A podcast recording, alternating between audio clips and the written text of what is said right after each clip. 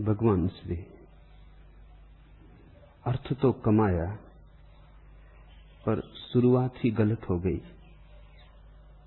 कोई छह सात साल का ही था, जब काम वासना सक्रिय हो गई, और 10 से 36 की उम्र तक इस कदर वीर स्खलित किया कि कोई हिसाब नहीं। और यह भी बता दूँ कि केवल सात महीने ही माँ के गर्भ में रहकर मैं बाहर आ गया था। आपका स्वभाव कल से बेचैन है। जब वह वीर न बचा सका, तब प्रज्ञा कैसे पैदा हो? तभी तो मूल हूँ और बिना जाने, जानने का दावा करता हूँ। संन्यास लेकर भी पलायन ही कर रहा हूँ। क्रोध और अहंकार से बुरी तरह ग्रसित हूँ। बस चमड़ी मानसी बढ़ा है। स्वभाव खुद कर कर के हार गया प्रभु, अब आप ही कुछ करें।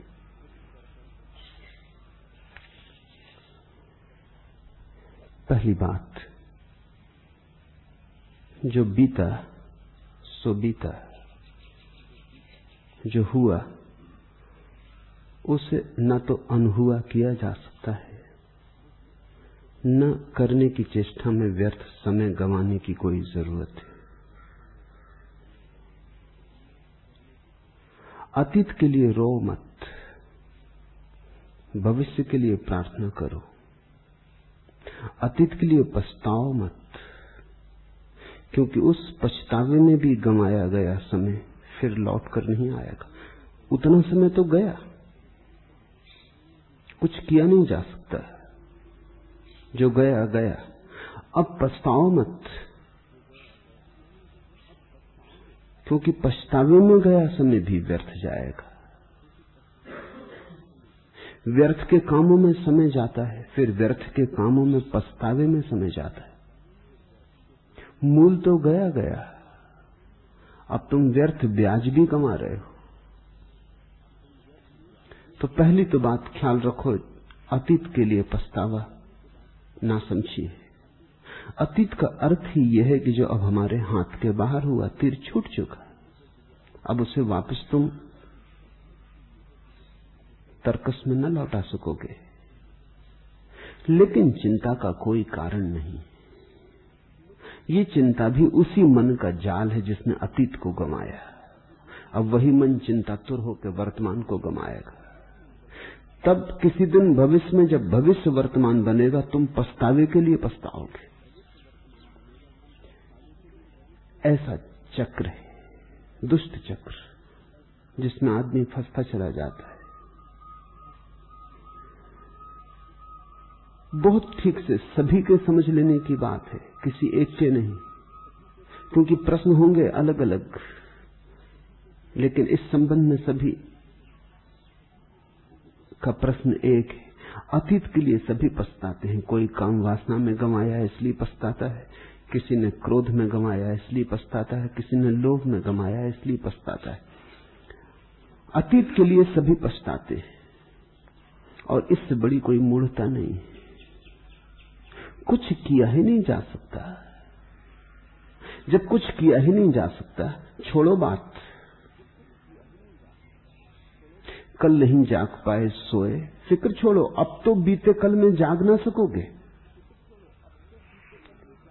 आज जागो। आज ही प्रारंभ है।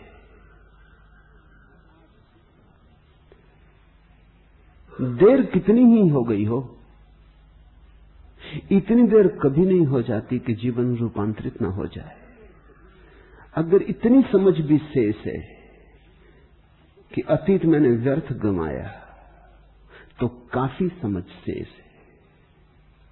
एक किरण भी शेष है तो सूरज को खोजा जा सकता है। एक बीज भी शेष है तो पूरा उपवन निर्मित किया जा सकता है। और इतना कोई कभी नहीं गमाता कि सभी कुछ गमा दे। गमा ही नहीं सकता। क्योंकि संपदा हमारा अंतर स्वभाव है। हम कितना ही गवाएँ गंवाने से हम मुश्किलें खड़ी कर देते हैं स्वयं तक आने में, लेकिन स्वयं नष्ट नहीं हो जाता। समय हम कितना ही व्यर्थ करें, इससे स्वयं व्यर्थ नहीं हो जाता। तुम आज भी लौट सकते हो। तुम आज भी अंतर यात्रा पर आ सकते हो। थोड़ी अड़चन होगी। कल जो मैंने कहा, वो तुम्हें निराश करने को नहीं कहा है। वो तुम्हें सजग होने को कहा है। यही मनुष्य का उलझाव है। जो सुलझाव के लिए कहा जाता है, उससे भी उलझाव खड़ा हो जाता है। कल जो मैंने कहा, वो तुम्हें उदास होने को नहीं कहा है। इसलिए नहीं कहा कि तुम अतीत के लिए पछताओ। इसलिए कहा है कि ऐसी भी देर बहुत हो गई, पर अब और देर मत करो। जब जागे, तभी सुबह। यदि बचपन ब्रह्मचरी में बीता होता तो अंतर यात्रा सुगम होती। रास्ते पर कंकड़ पत्थर न होते, फूल बिछे होते। रास्ता अभी भी है, फूल नहीं है थोड़ा कंटकाकीर्ण होगा। थोड़े कंकड़ पत्थर होंगे उबड़ खाबड़ होगा, बस इतना ही फ़र्क पड़ रहा है। जहाँ सुगमता से यात्रा हो सकती थी वहाँ थोड़ी दुर्गम होगी। जहाँ क्षण में पहुँचा जा सकता था, वहाँ थोड़ा ज़्यादा समय लगेगा। थोड़ा तप होगा। थोड़ी कठिनाई होगी। हांपोगे थोड़े, पसीना बहेगा थोड़ा। बहुत नीचे उतर गए, चढ़ना होगा। ब्रह्मचरी होता, उतरे ही ना होते, चोटी पर ही होते। चलना समतल समतल भूमि में होता। खाई खड्ड में उतर गए। चढ़ना होगा, बस इतनी ही बात है। पछताओ मत, इतनी ही शक्ति को तपश्चर्या में लगाओ, चढ़ने में लगाओ। और चढ़ने को दुख और उदासी से मत करो। सौभाग्य समझो कि अभी भी जाग गए। बहुत हैं जो अभी भी नहीं जागे। तुम छोटे ही गड्ढे में उतर के जाग गए। बहुत हैं जो गहरी खाइयों में उतर गए हैं और उतरे ही चले जाते हैं। सदा जीवन का विधायक रूप देखो ताकि तुम उदास न हो जाओ, क्योंकि जो उदास है, उसके पैरों में पत्थर बन जाते क्योंकि जो निराश है वो थक के बैठ जाता है। और मैं कई लोगों को जानता हूँ जो मंजिल के सामने ही थक के बैठ गए उठ जाएँ तो मंजिल सामने अक्सर ऐसा होता है। लंबी यात्रा तो लोग पार कर लेते हैं, फिर जब मंजिल करीब आ जाती, तब थक के बैठ जाते दो कदम चलना मुश्किल हो जाता है। लंबी यात्रा तो आसाम में कर लेते हैं पूरी, जब मंजिल सामने आती है, तब अपनी थकान का अनुभव होता है, बैठ जाते हैं। कहते हैं, अब तो पास है, अब तो पहुँच जाएँगे। बैठ के सो भी सकते हो। और मंजिल कुछ ऐसी है, गत्यात्मक है। तुम बैठ जाओगे, मंजिल बैठी ना रहेगी, मंजिल भाग रही जब आँख खोलोगे शायद पाओ कि मंजिल अब सामने नहीं। किसी क्षण में थी, किसी भाव दशा में सामने थी, किसी दूसरी भाव दशा में सामने न होगी। मंजिल कोई स्थिर चीज़ नहीं है कोई वस्तु नहीं है। भावोन्मेष तो किसी प्रेम के क्षण में, प्रार्थना के क्षण में पास होती। जब प्रेम खो जाता है, प्रार्थना खो जाती, दूर हो जाती। दूरी और पास होना तुम्हारे मन की अवस्थाओं पर निर्भर है। जब मन बिल्कुल नहीं होता तो तुम मंजिल के भीतर होते हो, तुम भवन के भीतर होते हो, मंदिर के भीतर होते हो। जो गया गया। चिंता का कोई भी कारण नहीं। सभी ने गमाया है, तुमने अकेले थोड़ी गमाया। सभी भटके तुम अकेले थोड़ी ही भटके हो। शायद भटकाव भी ज़रूरी था। शायद वही भटकाव तुम्हें मेरे पास ले आया है। इसे मैं कहता हूँ, जीवन को विधायक ढंग से देखने की दृष्टि। उस दिन हुए एक शराबी आया। उसने कहा कि मैं बर्बाद हो गया शराब पी पी के। अब तो छोड़ भी नहीं सकता हूँ। ऐसी गहन आदत बन गई। मन की ही नहीं, शरीर की भी आदत बन गई। अब तो छोड़ता हूँ तो शरीर में भी बेचैनी अनुभव होती अब तो मेरे चिकित्सक भी कहते हैं कि छोड़ना आसान न होगा। शरीर की ज़रूरत हो गई मैंने तो जीवन यूँ ही गंवाया। वो रोने लगा। उसने सिर पीट लिया। मैंने कहा, इसे भी थोड़ा गौर से देख। बहुत हैं जो शराबी नहीं है और मेरे पास नहीं आए। शायद तेरी शराब ही तुझे मेरे पास ले आए शराब को भी धन्यवाद दे। जीवन को शुभ की दिशा से देख। कभी कभी मंदिर का रास्ता मधुशाला से होके भी जाता है। कभी कभी मंदिर के पड़ोस में जो रहता है वो चूक जाता है। और मधुशाला से आने वाला पहुँच जाता है। उठने के लिए गिरना जैसे ज़रूरी है। पाने के लिए खोना ज़रूरी है। नहीं तो पाने का पता ही नहीं चलता। इसलिए तो हम बचपन को खोते अब दोबारा जब हम बचपन को पाएँगे होश पूर्वक खोजेंगे, निर्मित करेंगे, तब हम समझेंगे उस सौभाग्य को। सभी बच्चे रहे लेकिन किसने जाना उस सौभाग्य को? यूँ ही गंवा दिया। और जीसस कहते हैं, जो बच्चों की भांति होंगे, वो मेरे प्रभु के राज्य के अधिकारी और हम सभी बच्चे थे। और जब हम बच्चे थे, तब हमें कुछ भी पता न चला कि हम प्रभु के राज्य के अधिकारी राज्य के भीतर थे। पता कैसे चलता? मछली को पता चलता है सरोवर का। जब मछुआ उसे जाल में खींच के रेत पे पटक लेता है। तब तड़फड़ाती है। तब रोती चिल्लाती है। तब वो कहती, हाय, ये जाना ही ना अब तक कि मैं सरोवर में थी।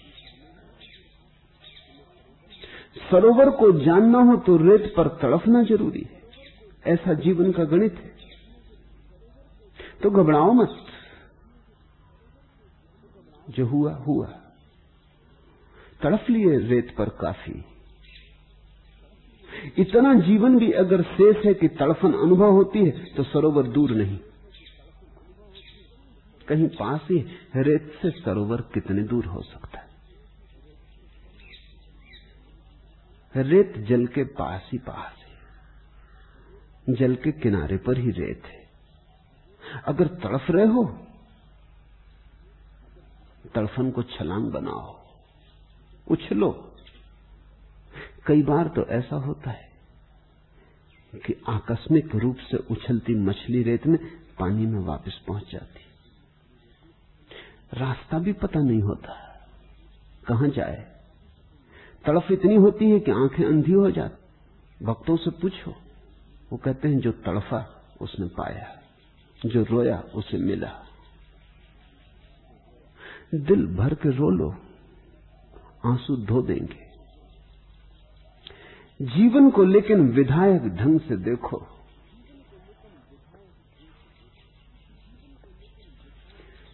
चल रहा है। पर पहुँचना लक्ष्य पर इसका अनिश्चित।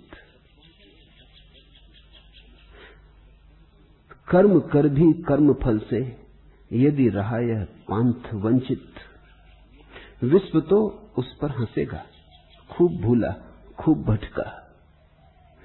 किंतु गाय पंक्तियाँ दो, वह करेगा धैर्य संचित।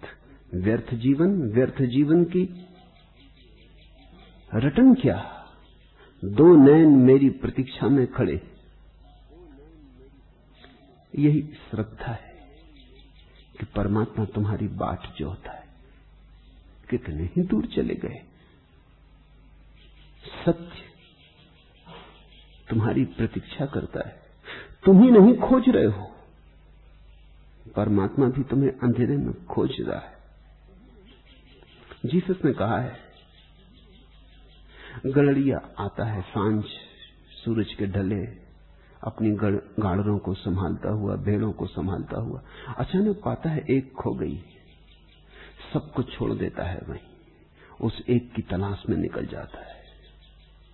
उस अंधेरी रात में सब कुछ छोड़ जाता है, असहाय। उस एक की खोज में निकल जाता है जो भटक गई, और जब उसे पा लेता है तो उसे कंधे पर रख के लौटता है। ठीक कहा, जान के कहा।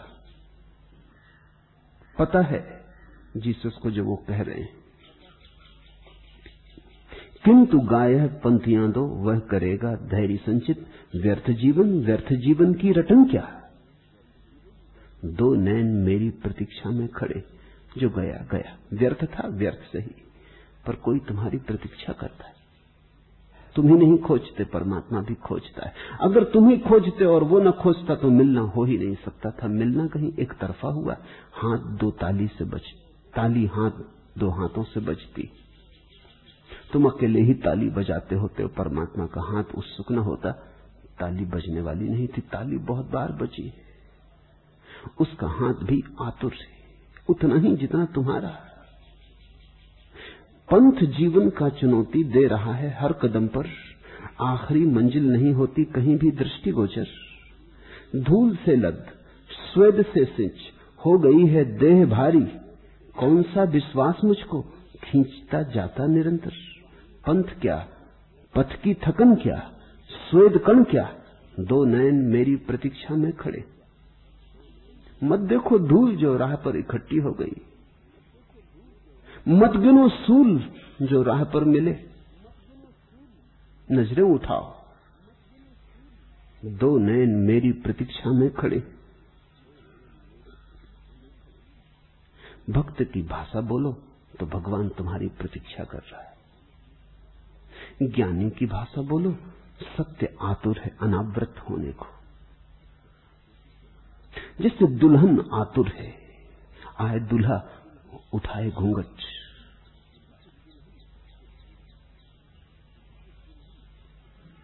सत्य आतुर है। घबराओ मत, भूलों चूकों का हिसाब मत रखो। परमात्मा कृपण नहीं। कंजूस नहीं। पंडितों ने, पुरोहितों ने तुमसे कितना ही कहा हो कि वो तुम्हारे पापों का हिसाब रखेगा। मैं तुमसे कहता हूँ, वो पापों का हिसाब रख ही नहीं सकता। परमात्मा और पापों का हिसाब रखे। ये बात ही कुछ बड़ी दुकानदारी की हो जाती।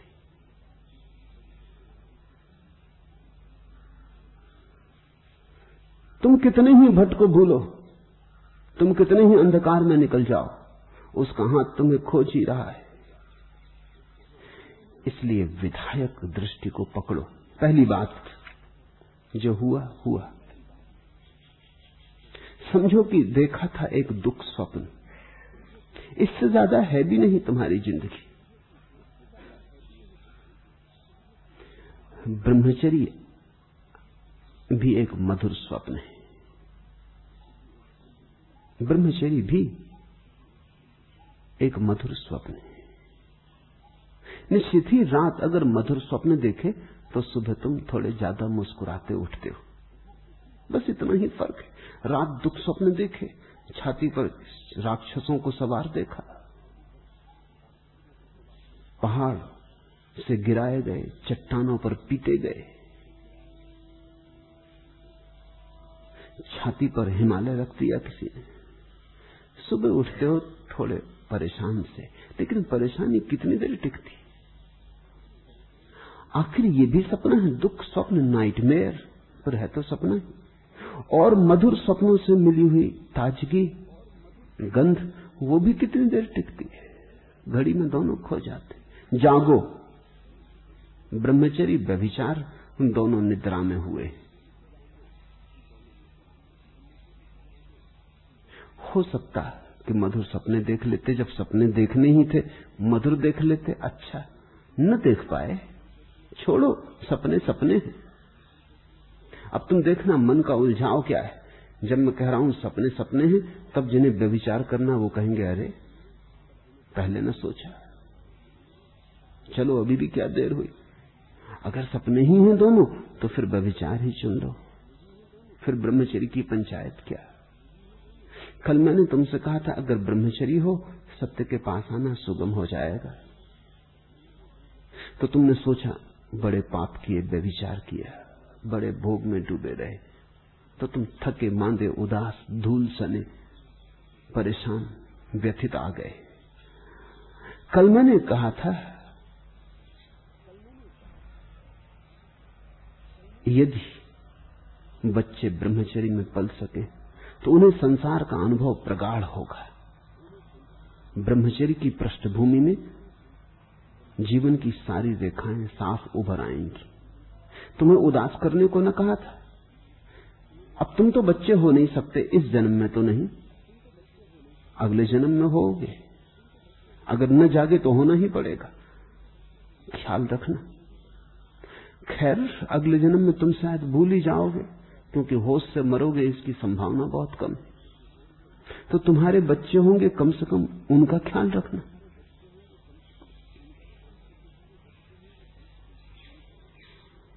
लेकिन वो तो तुमने न सोचा।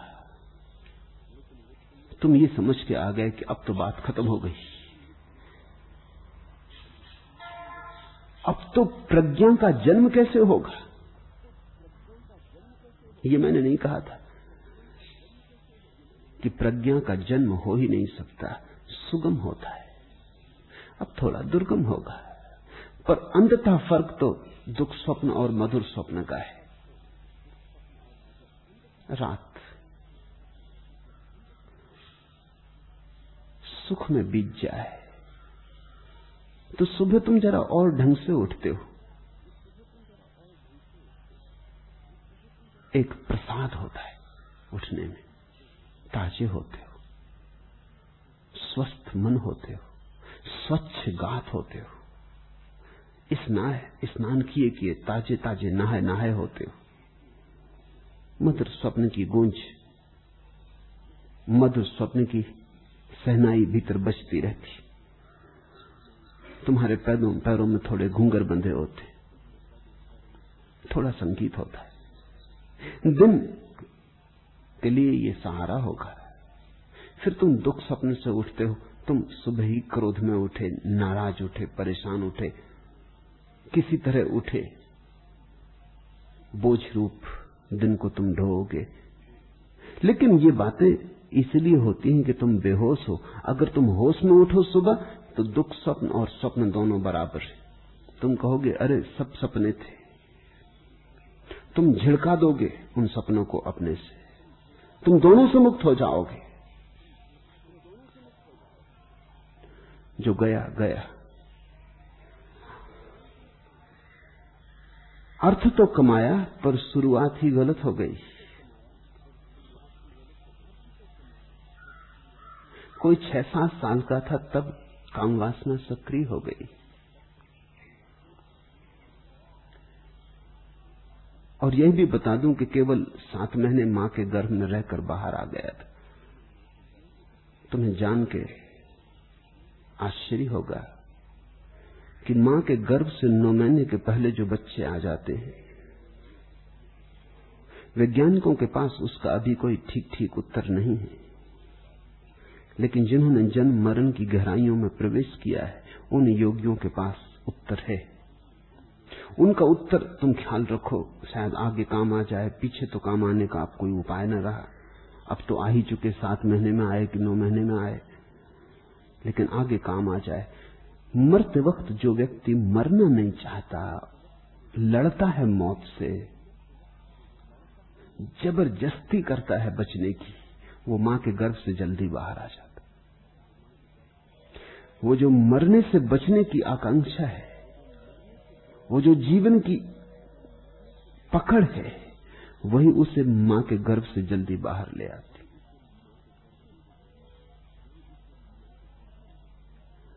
अगर मरते वक्त कोई शांत मन स्वीकार भाव से मरे, मौत को अंगीकार करके मरे। अगर खूब अंगीकार करके मरे तो वो ठीक समय पर पैदा होता है, कोई जल्दबाजी नहीं। उसकी मृत्यु भी शांत समय पर होती, उसका जन्म भी शांत और समय पर होता है। जो लोग ज़बरदस्ती करते हुए मरते हैं, वो जन्म भी ज़बरदस्ती ले लेते हैं। और इसलिए दूसरी घटना भी घटी होगी। छह सात साल की उम्र में काम वासना से भर जाने का अर्थ इतना ही कि पिछले जन्म में मरते समय तक काम वासना ने पीछा किया होगा। बहुत बूढ़े हैं जो मरते समय भी, मरने की आखिरी घड़ी में भी काम वासना से ही आतुर रहते उस समय भी उनको काम ही घेरे रहता है। राम नाम सत्य ये तो दूसरे कहते हैं, जब वो मर जाते। वे खुद नहीं कह पाते। उनके लिए तो काम नाम सत्य है। वही भीतर धुन गूंजती रहती। तो चाहते हैं कि दो दिन और मिल जाते, जीने के तो और भोग लेते। थोड़े पाप और कर लेते। एक आदमी मर रहा था। धर्मगुरु को बुला गया। धर्मगुरु ने कहा, आप तो पछता लो अब तो ये आखिरी सांस का वक्त आ गया। उसने कहा, पछता ही रहा हूँ, और क्या कर रहा हूँ? धर्मगुरु ने कहा, पछता रहे हो? तुम और पछता रहे हो? क्योंकि वो ज़ाहिर आदमी था। कभी मंदिर न गया, कभी शास्त्र न छुआ, कभी सत्संग में बैठा नहीं। पछता रहा है। मरते दम तक भोग में ही लिप्त था। उसने कहा, तुम और पछता रहा उसने कहा पछता रहा हूँ, लेकिन तुम गलत मत समझना। मैं उन पापों के लिए पछता रहा हूँ जो कर न पाया। कर ही लेता। अब पछता रहा हूँ, आखिरी घड़ी आ गई। समय ना बचा। और तुम जैसे मूढ़ों की बातों में पढ़ के मैं कई पाप न कर पाया। सोच सोच के रह गया। करूँ न करूँ। अब ये मौत आ गई। अब कौन उत्तर देगा?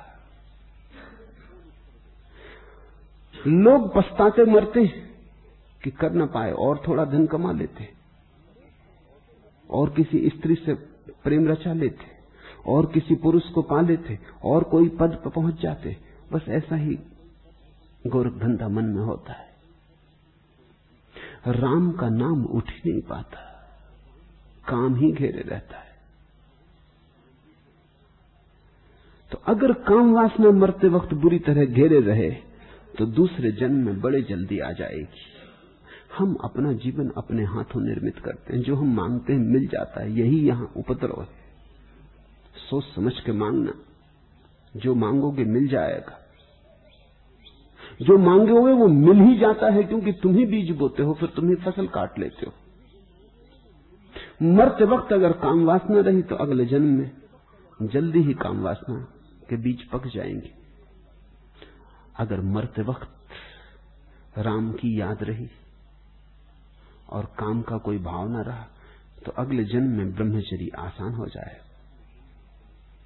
राम के भाव में डूबा जो मरता है, उसने काम के बीज को दग्ध करने के लिए बड़ा उपाय कर लिया। वो देर तक ब्रह्मचरी में जी सकेगा। इसी आधार पर तो हम जब कोई मर जाता है तो उसकी अर्थी के आसपास राम नाम सत्य कहते हैं। इसी आधार पर तो गंगा जल उसके मुँह में डालते हैं। वो खुद तो न कर पाए, वो तो शराब में रहे, गंगा जल जचा नहीं। वो खुद तो नाम न ले पाए, मरते आदमी के कान में हम।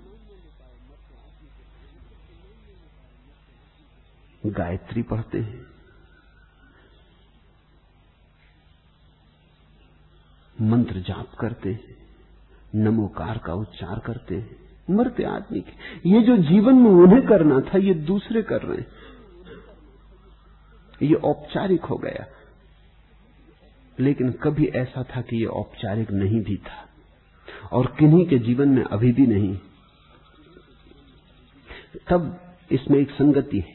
एक आदमी जो खुद अपने जीवन में मंत्रोच्चारों में डूबा रहा, जिसने मंत्रों का संगीत अनुभव किया। अब मर रहा है। अब खुद के जिभ्या शिथिल हो गई। अब खुद के ओंठ उच्चार नहीं कर पाते। वो किसी और से कहता है, तुम उच्चार करो। मैं तो अपने ही मौसम में मरना चाहता हूँ। अब वो किसी और से कहता है कि, तुम गाओ, गुनगुनाओ। अब मेरी तो सामर्थ्य गुनगुनाने की ना रही। अब मैं तो डूबा जाता हूँ। लेकिन डूबते क्षण आखिरी बात जो मेरे कान में पड़े, वो मेरा ही संगीत हो। वो मेरा ही प्रभु स्मरण हो। जीवन भर गंगा से नाता जोड़े रहा। गंगा यानी पवित्रता, गंगा यानी सुचिता, गंगा यानी जीवन का कुआरापन। जीवन भर गंगा से साथ जोड़े रहा। मरते वक्त कहता, अब मैं तो जाता हूँ, अब मेरे हाथ तो शिथिल हुए जाते, लेकिन जाते जाते आखिरी स्वाद मेरे मुँह में मेरे ओंठों पर गंगा का हो। क्योंकि जो आखिरी स्वाद है, वही पहला स्वाद बन जाएगा। ये गंगा की याददाश्त में ही डूबू, ताकि जब फिर आँख खुले, फिर नया जन्म हो, फिर जीवन की कली खिले और फूल बने तो मैं गंगा से भरा ही बाहर आऊँ। तुम इसे छोटा छोटा सा प्रयोग करके देखो। रात सोते समय जो तुम्हारा आखिरी विचार हो, उसका ख्याल कर लो। तुम पाओगे सुबह जागते वक्त वही तुम्हारा पहला विचार होगा। ठीक वही होगा। अगर तुम रात धन की सोचते सोचते सो गए हो तो तुम सुबह धन की सोचते सोचते उठोगे। अगर रात तुम किसी चिंता में दबे दबे सो गए हो तो उसी चिंता में सुबह तुम उठोगे। रात भर भी वो चिंता तुम्हारे आसपास सरकती रहेगी, उसकी हवा बहती रहेगी, उसका वातावरण बना रहेगा। तुम्हारे कमरे में चिंता का आवास रहेगा। तुम सोए रहोगे, चिंता तुम्हारे चारों तरफ़ गिलाफ की तरह लिपटी रहेगी। वो प्रतीक्षा करेगी कि जागो तो मैं हाजिर हूँ सेवा के लिए। अभी तुम बेहोश हो गए हो, ठीक है, मैं राह देखूँगी। लगाव है तुम्हारा इतना, जाए भी कैसे? सुबह उठते ही तुम उसे द्वार पर खड़ा पाओगे। इसे थोड़ा विचार करना, खोजना, प्रयोग करना, ठीक यही जीवन के विराट पर भी लागू है। मरते वक्त जो आखिरी विचार होगा, वो जन्मते वक्त पहला विचार होगा। इसलिए हर बच्चा एक जैसा पैदा नहीं होता, क्योंकि हर आदमी एक जैसा मरता नहीं। यहाँ ज़िंदगी ही अलग अलग नहीं, मौत भी अलग अलग है। यहाँ व्यक्तित्व इतना महत्वपूर्ण है। यहाँ तुम अपनी छाप मौत पर भी छोड़ जाते हो। ज़िंदगी पर तो छोड़ते ही हो। तुम्हारे हस्ताक्षर होते हैं ज़िंदगी पर पर मौत पर भी छोड़ते हो। मौत जैसी सूक्ष्म चीज़ भी तुम्हारे हस्ताक्षरों को ले लेती है। हर आदमी अलग ढंग से मरता है। एक जिन फकीर मर रहा था। उसने अपने शिष्यों से पूछा, सुनो जी, तुमने कभी किसी आदमी को खड़े खड़े मरते देखा? उनमें से एक ने कहा, देखा तो नहीं, लेकिन सुना है कि कभी एक फकीर खड़े खड़े मर गया। क्यों? क्या बात है? उसने कहा कि, अब मैं सोच रहा था किस ढंग से मरना, मरने का वक्त आ गया। अपने ही ढंग से मरना चाहिए तो दूसरे के ढंग से क्या मरना? खाट पर लेटे लेटे सभी मरते। ये भी कोई बात हुई? कुछ अपना हस्ताक्षर हो? तो उसने कहा, तुमने फिर कभी किसी को शीर्षासन करते हुए मरते सुना? ये तो सुना भी नहीं, सोचा भी नहीं। शीर्षासन करते हुए मरना? शीर्षासन करते हुए तो आदमी सो भी नहीं सकता, मरना तो बहुत दूर की बात है। शीर्षासन करते हुए तुम सो नहीं सकते, झपकी नहीं खा सकते, क्योंकि खून इतनी तेज़ी से दौड़ता है, मस्तिष्क में सोओगे कैसे? इसलिए तो हम तकिया रखते हैं रात में, ताकि खून जरा कम चाहे सिर में, नींद ठीक से आए। बिना तकिए के नींद नहीं आएगी, क्योंकि सिर थोड़ा नीचा पड़ जाएगा शरीर से, खून ज़्यादा दौड़ेगा। तो जब तकिए की ज़रूरत है तो शीर्षासन में तो नींद भी नहीं लग सकती। पर उसने कहा कि छोड़ो भी, जब मौत आएगी तो वो ये थोड़ी देखेगी कि हम शीर्षासन कर रहे हैं। नींद भला ना लगे। मगर मौत किसी की प्रतीक्षा नहीं करती, चाहे खड़े, चाहे बैठे, वो तो ले जाएगी। चलो हम भी एक मौका देख के देख लें, अगर मौत इस तरह ना आती हो तो एक तरकीब मिल गई आदमी को, बचने की। जब आया मौत, खड़े हो गए शीर्षासन लगा के। उसने शीर्षासन लगा के खड़ा हो गया। शिष्य भी घबरा गए और कहते हैं, वो खड़ा हो गया और उनको लगा कि मर भी गया। लेकिन अब उसको शीर्षासन से उतारें कैसे? बड़ा भय लगने लगा। कोई आदमी खाट में मर जाए अर्थी पे बाँध लो अब ये शीर्षासन में खड़े हैं। अब इनको अर्थी पे कैसे बांधो? तो उन्होंने कहा, ठहरो। कुछ भी करना उचित नहीं पता नहीं। इस ढंग से न कभी कोई आदमी मरा, न कोई रीत रिवाज है। इसकी बहन पास में ही एक दूसरे आश्रम में उसको बुला, लाओ। वो इसको जानती वो भी साठ साल उसकी उम्र थी, वो आई और उसने कहा कि सुनो, ज़िंदगी भर भी तुम उपद्रव करते रहे। अब अब मर के तो बाज आओ। जैसे आदमी मरते ऐसे मरो। और उसने एक धक्का दिया। कहते हैं वो फकीर मुस्कुराया, गिर के मर गया।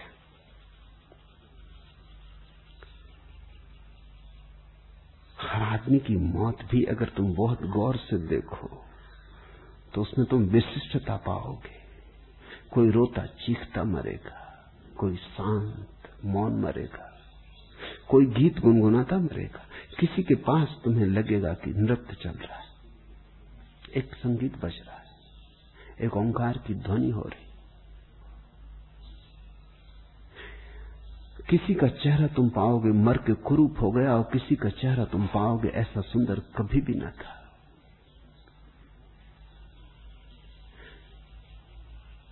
हम जो भी करते हैं, वो वैसा ही पृथक पृथक होता है जैसे हमारे अंगूठों के चिन्ह पृथक पृथक होते सभी कुछ व्यक्तित्व से भरा है। तो मरते वक्त अगर मरने की बिल्कुल आकांक्षा न थी और जीवन तुमसे ज़बरदस्ती छीना गया और तुम जीवन को पकड़ना चाहते थे तो माँ के पेट से जल्दी पैदा हो जाओगे। अगर मरते वक्त काम वासना ने मन को पकड़े ही रखा, राम का उच्चार चाह भी तो भी न हो सका और ध्यान रखना, काम वासना का उच्चार मृत्यु के क्षण में सौ में से निन्यानबे लोगों को पकड़ लेता है। उसका कारण भी है। वो कारण भी तुम ख्याल में ले लो। मृत्यु और काम एक दूसरे के विपरीत है। जन्म होता है काम से और मृत्यु से अंत होता है जन्म का। तो जन्म है यानी काम। जिस ऊर्जा को जन्म में काम वासना मुक्त करती है, मृत्यु में वही ऊर्जा सिकुड़ती है और नष्ट होती है। स्वभावता काम वासना मृत्यु को अपना दुश्मन मानती है। इसलिए तो कामी पुरुष बूढ़ा नहीं होना चाहता, सदा जवान रहना चाहता। कामी स्त्री अपनी उम्र झूठी बताने लगती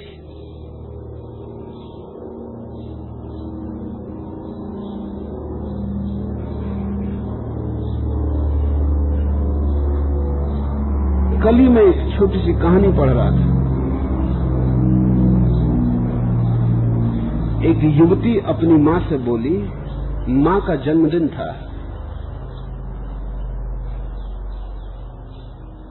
क्योंकि वो देख रही कि माँ की उम्र बढ़ती तो नहीं, उल्टी घटती जाती।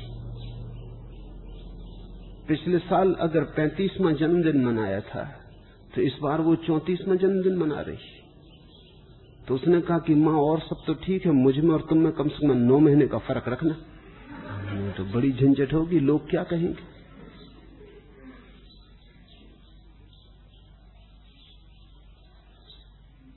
स्त्रियों की उम्र ठहर जाती है कहीं ना कहीं। फिर वो दो दो साल, तीन तीन साल में एक एक साल बढ़ती बड़ी झिझक के बढ़ती बड़ी मुश्किल से बढ़ती बुढ़ापे का भय। पश्चिम में स्त्रियाँ बच्चों को दूध नहीं पिला रही, क्योंकि दूध पिलाने से स्तन बूढ़े हो जाते।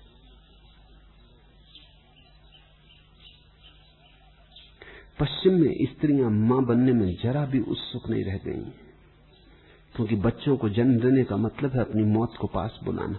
हर बच्चा तुम्हारे जीवन का कुछ हिस्सा ले जाता। जवानी बनी रहे किसी भी कीमत पर।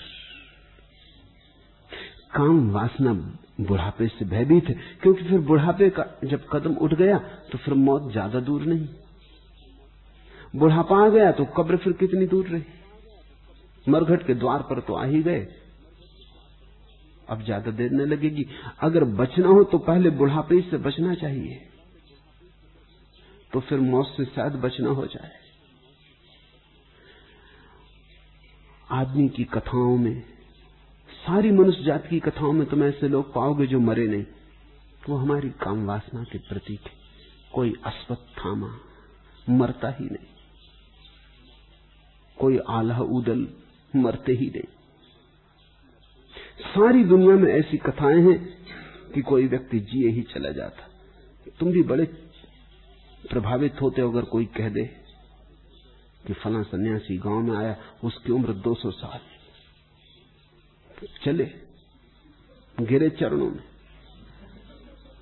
बड़े चमत्कृत हो गए। चमत्कार क्या है इसमें? चमत्कार ये कि जो आदमी 200 साल ज़िंदा रह गया, पता नहीं कोई जड़ी बूटी दे दे, कोई ताबीज दे दे, आशीर्वाद दे दे, तुम भी रह जाओ। ये तुम्हारे भीतर मरने की जो, मरने का जो डर है, भय, वही तुम्हें चमत्कृत करता है। उसी को चमत्कृत करने के लिए साधु अपनी उम्र बड़ी करके बताते हैं। तुम थोड़ा सोचो। स्त्रियाँ उम्र छोटी करके बताती हैं, साधु बड़ी करके बताते हैं, मगर मतलब दोनों का एक ही। प्रयोजन एक ही है। स्त्रियाँ छोटी करके बताती वो कहते हैं, मौत बहुत दूर। साधु बड़ा करके बताते हैं कि हम तो पार कर चुके हैं मौत को हरा चुके मगर दोनों ये कह रहे हैं कि किसी भांति हम मौत से दूर मौत हमें छू नहीं सकती। लेकिन ये कामी की ही वासना है। तो पिछला जन्म, पिछला जीवन, पिछली मौत तुम्हारे इस जन्म को प्रभावित कर जाती। पर ये सब हो चुका। ये मैं तुमसे इसलिए नहीं कह रहा हूँ कि तुम इसके लिए उदास हो। मैं तुमसे इसलिए कह रहा हूँ ताकि आगे तुम फिर ऐसी भूलें न करो। एर्नल्ड टैनबी ने अपने एक पत्र में लिखा है, इतिहास पढ़ना ज़रूरी है ताकि लोग वही भूलें दोबारा न करें। ये बात ठीक समझ में आती। लोग कहते हैं इतिहास नहीं दोहरता है। लेकिन ये तभी संभव है जब इतिहास को ठीक से समझ लिया जाए, तभी नहीं दोहरेगा। नहीं तो दोहरेगा दोहरेगा। जो मैं तुमसे कह रहा हूँ, वो तुम्हें उदास करने को नहीं, बल्कि तुम्हें भविष्य के प्रति आशा से भरने को कि अब तुम्हारे हाथ में सूत्र है। अब तुम दोबारा उस भांति मत मरना। और अब तुम दोबारा काम वासना से भरे मत भरना यही मैं तुमसे कहता हूँ कि मरते वक्त काम वासना बहुत ज़ोर से पकड़ती। तुमने देखा जब दिया बुझने लगता तो बबक के जलता एक बार। ऐसा जलता है जैसा कभी नहीं जला था। मरने के पहले काम वासना भी भवक के जलती है, मौत आ गई तो जो सदा की छिपाई हुई ऊर्जा थी, दबाई हुई ऊर्जा थी, कृपणता थी, अब तो मौत आ गई, सब छूटने लगा हाथ से, अब भवक के जलती। एक जोश में तुम्हें चारों तरफ़ से घेर लेती। मरता हुआ आदमी सौ में निन्यानबे मौकों पर काम वासना से घिरा मरता है। चिल्लाओ तुम मंत्र। पढ़ो तुम गीता। उस तक नहीं पहुंचेगा, क्योंकि वो भीतर तो काम वासना की लिहाफ में लिपटा हुआ है। मरते वक्त और काम वासना से बच जाना बड़ा कठिन। ये तभी संभव है जब जीवन भर तुमने काम वासना के प्रति सजगता साधी हो, और तुम्हारी काम वासना से इतनी पहचान हो गई हो कि जब वो आखिरी भवक के जले, तब तुम हंस के कहो कि अच्छा तो अब दिया बुझा, और तुम साक्षी रह सको। तुम कहीं तादाद में ना कर लो। आपका स्वभाव कल से बेचैन है। जब वह वीर न बचा सका, तब प्रज्ञा कैसे पैदा हो? अगर तुम बचे हो तो वीरी भी बचा है। वीरी के संबंध में कुछ बात समझ लेनी ज़रूरी ज़रूरी है। पहली बात कि वीरी कुछ ऐसी बात नहीं है कि कोई निश्चित संपदा है। रोज पैदा हो रहा है। ये बड़ी भ्रांति है तुम्हें कि वीरी कोई निश्चित संपदा है। ये कोई फिक्स्ड बैंक अकाउंट नहीं। कि सौ रुपए जमा एक रुपया खर्च हो गया निन्यानबे बचे एक और खर्च हो गया अंठानबे बचे वीर सृजनात्मक है। ये रोज पैदा हो रहा है। तुम्हारे भोजन से श्वास से, श्रम से, विश्राम से रोज पैदा हो रहा है। इसलिए इससे घबराने की कोई ज़रूरत नहीं है। ब्रह्मचर्य को तुम कृपणता मत समझ लेना, जो कि अक्सर हुआ है। कंजूस आदमी ब्रह्मचारी हो जाते वो भी एक तरह का की कंजूसी है। न धन खर्च कर सकते, न वीर खर्च कर सकते। मैं तुम्हें कंजूस बनने को नहीं कह रहा हूँ। न बुद्ध कह रहे हैं, न पतंजलि कह रहे हैं। वस्तुतः वे ये कह रहे हैं कि इसके पहले कि तुम खर्च करो, काफ़ी हो तुम्हारे पास, ताकि खर्च करने की गहराई आ सके। इकट्ठा करो पहले। ऊर्जा को गहन होने दो, सघन होने दो, क्योंकि जितनी ऊर्जा सघन और गहन होगी, उतना ही संभोग गहरा हो पाएगा। और कभी कभी एक संभोग में भी मुक्ति हो सकती। एक संभोग भी ठीक से देख लिया, बात खत्म हो गई, फिर तो पुनरुक्ति है। और ध्यान रखना, अगर वीर पास हो तो एक संभोग, पहला संभोग जितना गहरा होगा, दूसरा उससे कम होगा, गहरा तीसरा और कम गहरा होगा। क्योंकि पहला 25 वर्ष या 20 वर्ष या 28 वर्ष की संपत्ति, इकट्ठी संपत्ति का परिणाम था। फिर दूसरा तो रोज रोज जो संपत्ति इकट्ठी होगी, उसका परिणाम होगा।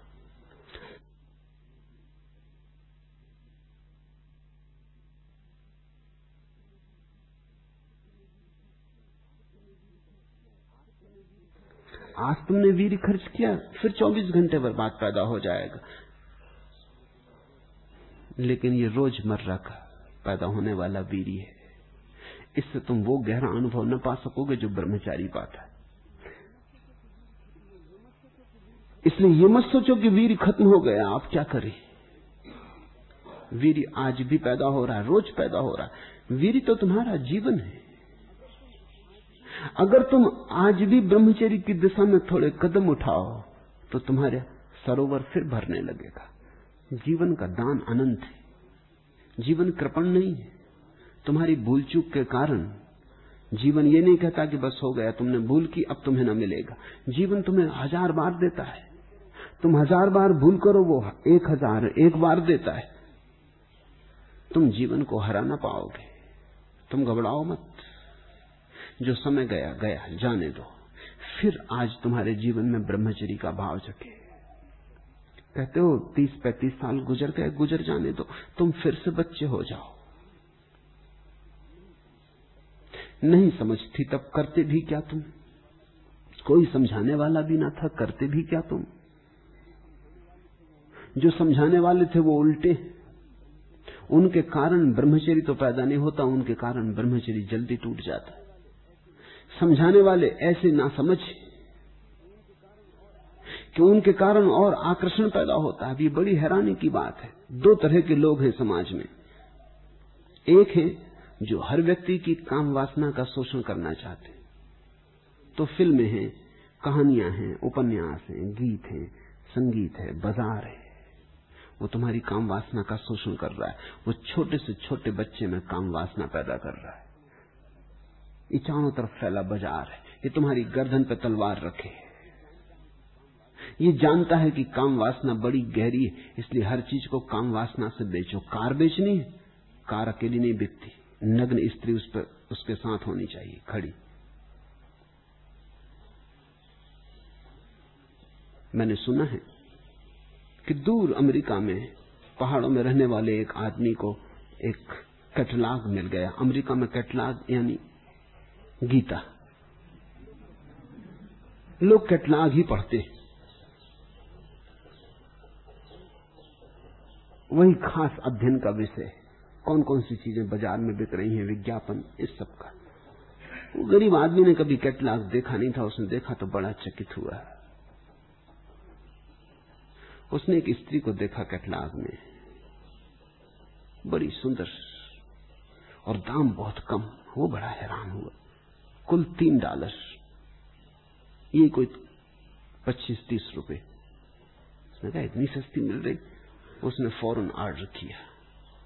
फिर उसने बड़ी प्रतीक्षा की, क्योंकि लिखा था कि तीन सप्ताह के भीतर पोस्ट ऑफ़िस में पूछ लेना। और फिर पोस्ट ऑफ़िस गया, दूर था गाँव से, पास के नगर में था, वहाँ गया।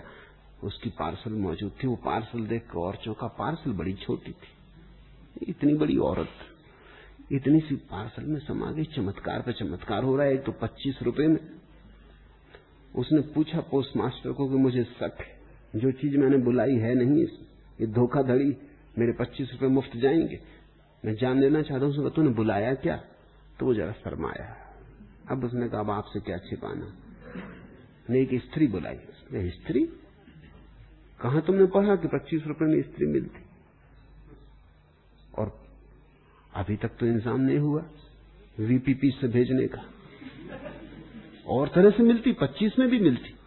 मगर वीपीपी तुम भी बड़े खोजी उसने कैटलॉग निकाला अपने बैग में से कही देख लो, वो एक हैंडबैग का विज्ञापन था। हैंडबैग लिए स्त्री खड़ी थी। उस गरीब ने ठीक ही समझा कि स्त्री बिकती होगी, हैंडबैग के लिए स्त्री कहा के लिए खड़ी? स्त्री के साथ हैंडबैग आता होगा, ये समझ में आता है। हैंडबैग के साथ स्त्री किस लिए आएगी हैंडबैग आया हुआ था। हर चीज़ को बेचना हो तो स्त्री को खड़ा करो। ऐसा लगता है कि और सब चीज़ें बहाने बिकती स्त्री है, बिकता काम है। तो एक तो चारों तरफ़ बाज़ार है, वो खींच रहा है तुम्हें। कि तुम्हारी काम वासना जगे, जितने जल्दी जग जाए उतना अच्छा क्योंकि उतनी चीज़ें बिक सके। दूसरी तरफ़ मंदिर, मस्जिद, चर्च के पुजारी, वो खिलाफ वो इतने ज़्यादा खिलाफ हैं कि उनकी खिलाफत आकर्षण पैदा कर रही है। वो हर एक के गले में एक ही दवा घोंट के पिलाए चले जाते हैं। ब्रह्मचरी ब्रह्मचरी ब्रह्मचरी। उन बच्चों से ब्रह्मचरी की बात करते हैं जिनको अभी काम वासना का भी पता नहीं। अभी रुको। और इन दोनों के बीच में प्राण घुटे जा रहे हैं। तो मैं जानता हूँ तुम्हारा कुछ कसूर नहीं, कोई अपराध नहीं, कोई पाप नहीं। इधर बाज़ार है, उधर पुरोहित है, और दोनों की साठ गांठ मालूम होती दोनों एक ही तरफ़ धकेल रहे हैं। सुख की गर्दन काट रही है, दुनिया की तलवार तो देख। जिस तलवार को चूम रहा है, उस तलवार की धार तो देख। जान यहाँ हर चीज़ की कीमत, यान यहाँ हर चीज़ का मोल। आन यहाँ हर चीज़ का मोल। सौदा करने वाले गाफिल, पहले ये बाज़ार तो देख। पर बच्चों को कहो भी क्या? उनका कसूर भी क्या? बच्चे तो ना समझ भोले भाले। उनकी सिलेट तो कोरी है, जो तुम लिख देते हो, लिख जाता है। जब लुट जाते हैं, तब पता चलता है कि जिस तलवार को चूमा, उसने काटा। जब लुट जाते हैं, तब पता चलता है कि ये बाज़ार तो लुटेरों का है, दुकानदारों का नहीं। लेकिन तब ऐसा लगता है, देर हो गई, मैं तुमसे कहता हूँ, देर नहीं हुई, जब जागे तब सुबह। छोड़ो चिंता, बेचैन मत हो। वीर कोई ऐसी बात नहीं है कि बंधी हुई है। रोज पैदा होती, फिर संग्रहित कर सकते हो। अच्छा होता कि पहले न गुमाया होता, पर अभी भी कुछ बिगड़ नहीं गया है। घबराओ मत। अगर इतना बोध तुम्हारे भीतर है कि अब प्रज्ञा कैसे पैदा हो तो प्रज्ञा पैदा होनी शुरू हो गई। यही तो प्रज्ञा का पहला कदम है। क्या है पहला कदम? कहा है, तभी तो मूड हूँ और बिना जाने, जानने का दावा करता हूँ। अगर ये समझ में आ गया तो प्रज्ञा ने पहला कदम लिया। सन्यास लेकर भी पलायन ही कर रहा हूँ। अगर समझ में आ गया तो पैर कब तक भगाए रखेंगे? क्रोध और अहंकार से बुरी तरह ग्रसित हूँ। अगर ये दिखने लगा तो बीमारियों से फासला होने लगा। बस चमड़ी मानसी बढ़ाए जिससे ये समझ में आ गया, उसकी प्रज्ञा के बढ़ने का क्षण आ गया।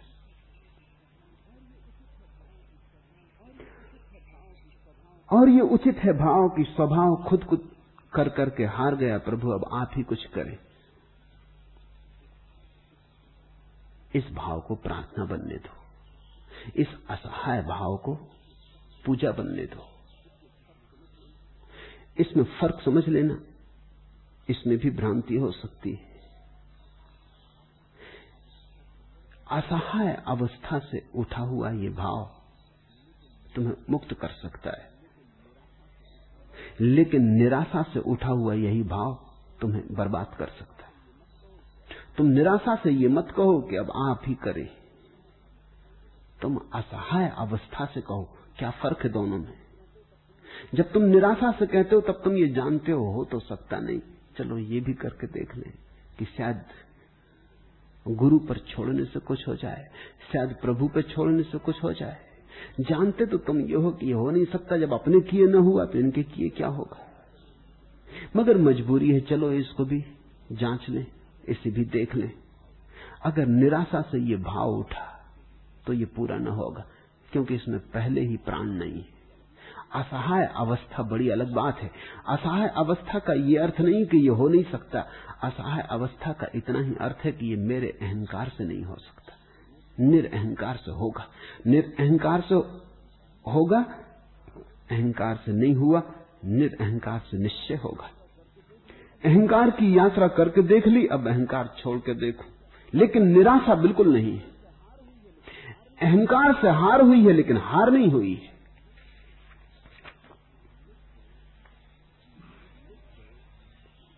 लुट गए तन के रतन सब, लुट गए मन के सपन सब।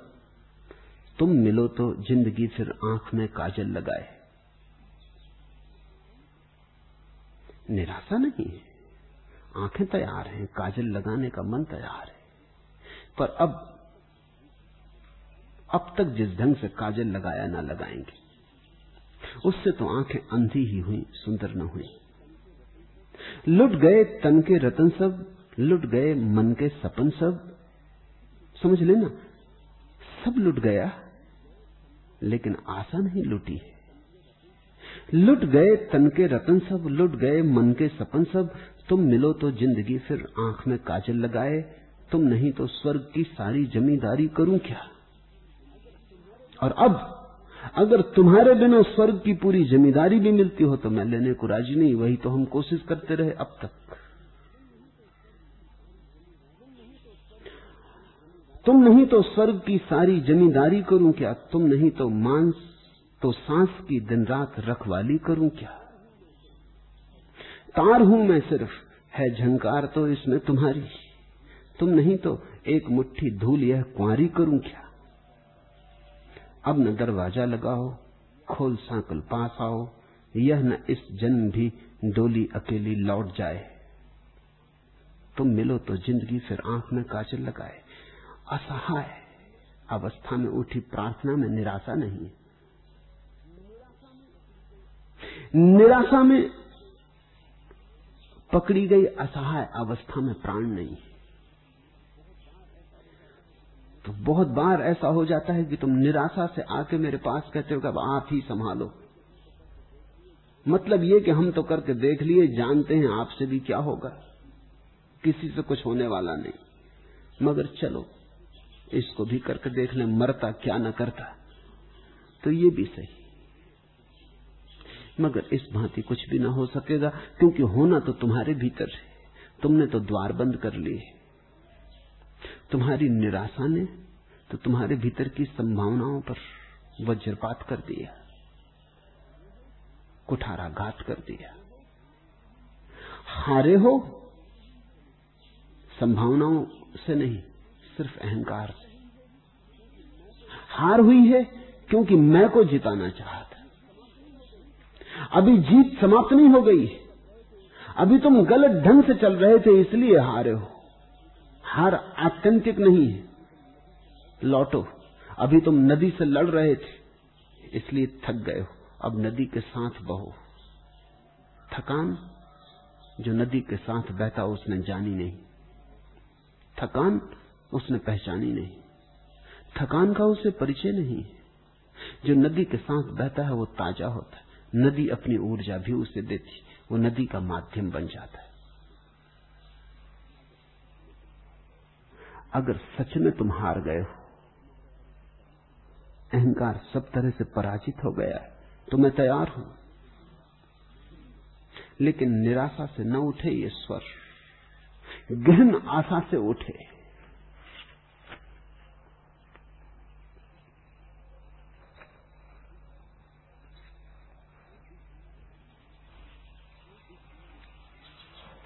दूसरा प्रश्न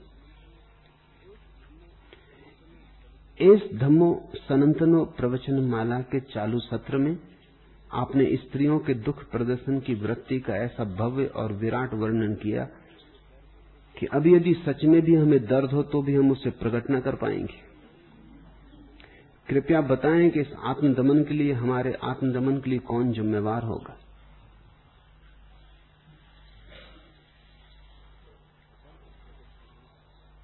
दर्द प्रकट करने से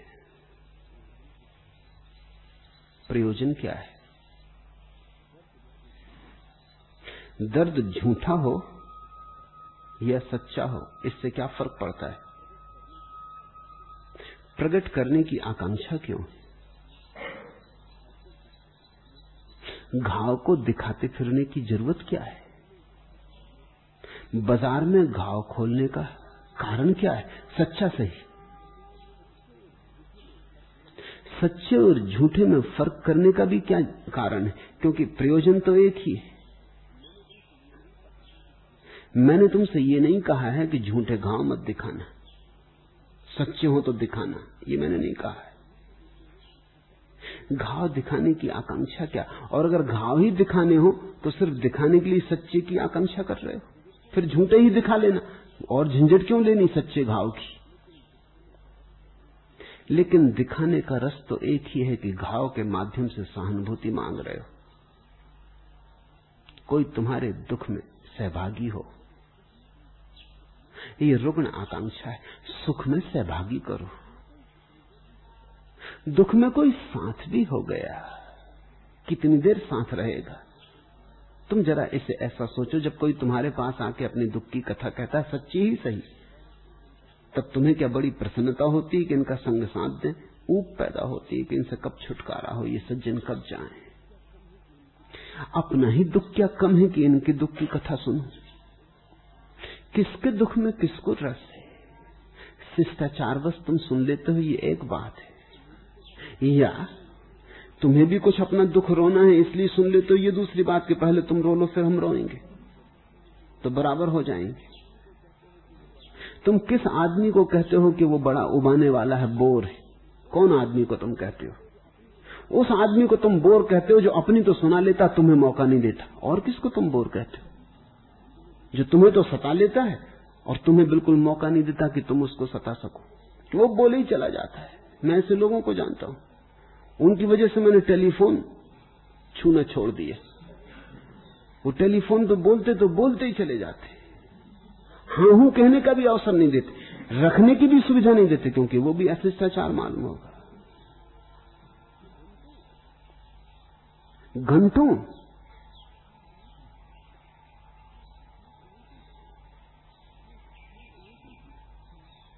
क्या प्रयोजन है? क्यों चाहते हो कि दुख को कहें? सुख को कहो, सुख को बांटो। मैं तुमसे ये कह रहा हूँ, अगर तुम सुख को बांटने लगो, तुम्हारा दुख अपने आप तिरोहित हो जाएगा। क्योंकि सुख बांट के तुम्हें जो प्रेम मिलेगा, वो दुख बांट के मिली सहानुभूति से बहुत अन्य है। दुख कह के जो सहानुभूति मिलती है, वो तो प्रेम का आभास है। वो तो झूठा प्रेम है। वो तो मात्र शिष्टाचार है, सभ्यता है। सुख बांटो, प्रेम चाहो तुम झूठे को क्यों मांग रहे हो? ये कृष्ण प्रिया का प्रश्न है। अब उसे तकलीफ़ लग रही है। कि अब तो अपना सच्चा दुख भी न कह सकेंगे, लेकिन कहो क्यों? तो सवाल उठता ही तो दमन हो जाएगा। नहीं, दमन के लिए मैंने नहीं कहा, दरवाज़ा बंद कर लो। अपने से ही कह लो। दिल खोल के कहो। रो, छाती पीटो, लोटो। मगर ये जरा भी आकांक्षा ना हो कि कोई देखे। दुख क्या दिखाना?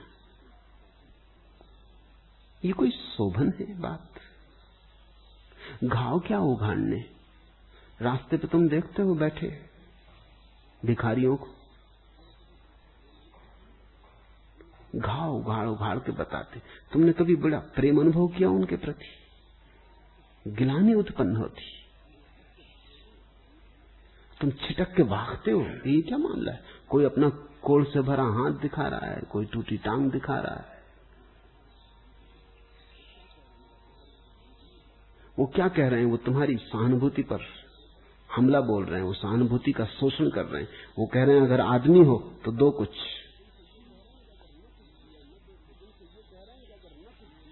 वो तुमसे ये कह रहे हैं कि अगर न कुछ दिया, न देखा तो दुनिया तुमको आदमी ना कहेगी।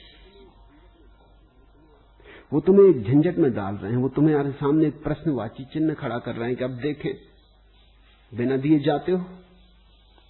अधार्मिक। जो देता है वो धार्मिक दान को तो शास्त्रों ने पुण्य कहा है। वो कह रहे हैं, भिखारी तुमसे कह रहे हैं, इधर देखो, और वो अपने घाव बनाए बैठे।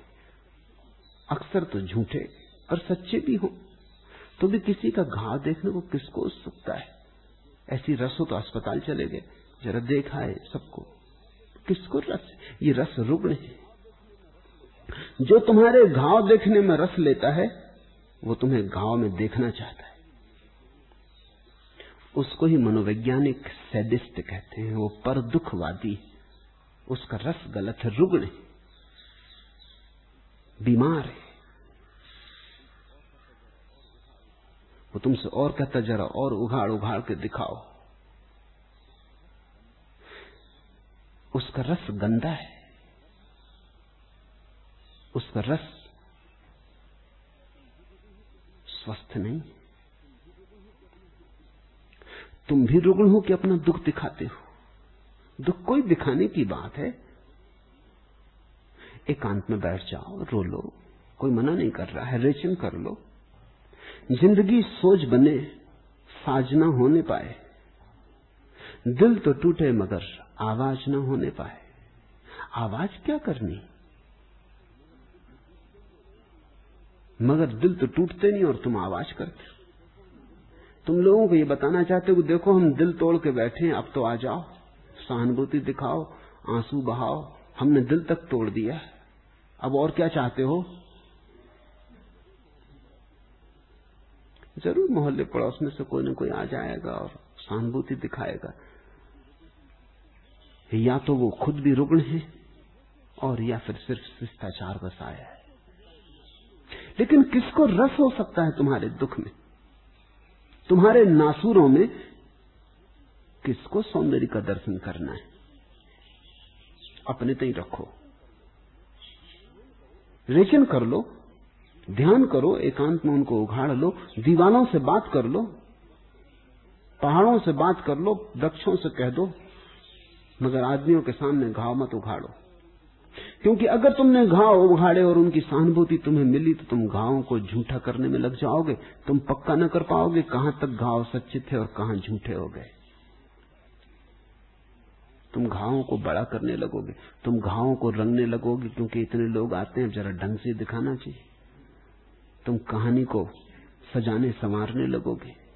तुम उसमें जोड़ने, घटाने लगोगे।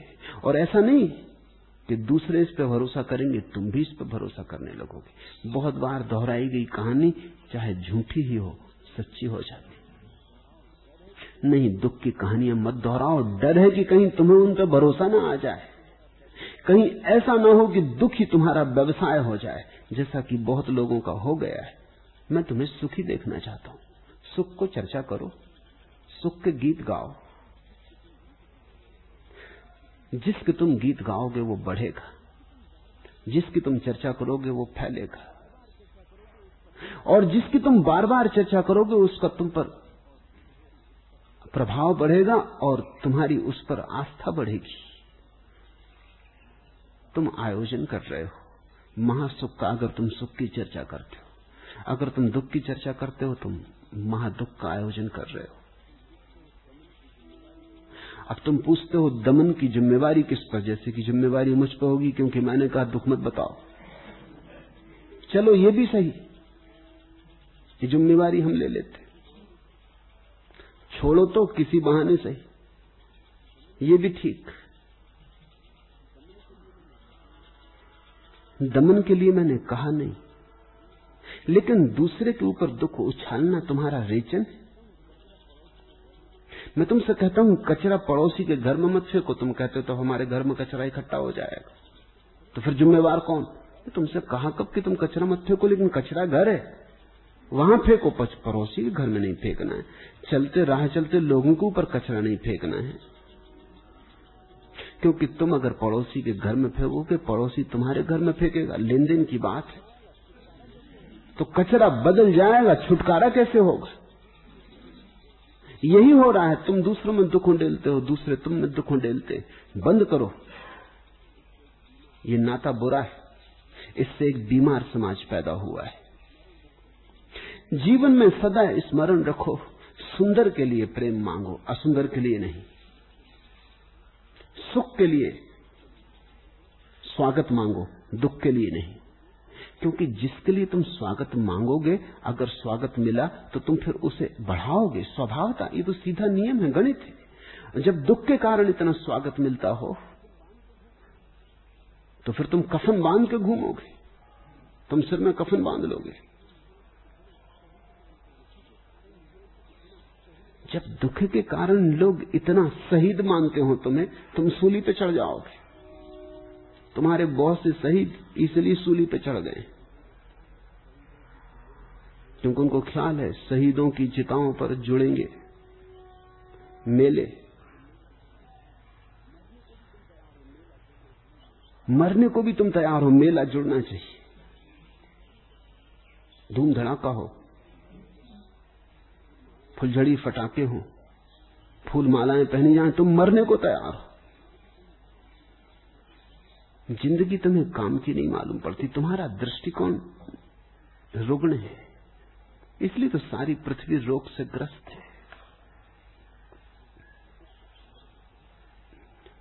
दुख के संबंध में चुप रहो। वो चुप्पी तुम्हारा दुख में जो स्वार्थ है उसको काट देगी। वो चुप्पी दुख से तुम जो मज़ा ले रहे थे, दुख में जो रस ले रहे थे, उसकी धारा को तोड़ देगी। उससे दुख मरेगा। तुम धीरे धीरे दुखी न रह जाओगे। सुख में नियोजन करो। हमेशा अपना लंगड़ा लूलापन मत दिखलाओ, कुछ सृजनात्मकता दिखलाओ। लंगड़े हो, कोई हर्जा नहीं। चित्र तो बना सकते हो हाथ से। अगर किसी का प्रेम मांगना है, चित्र बना के। मूर्ति तो गढ़ सकते हो। अंधे हो, गीत तो गा सकते हो।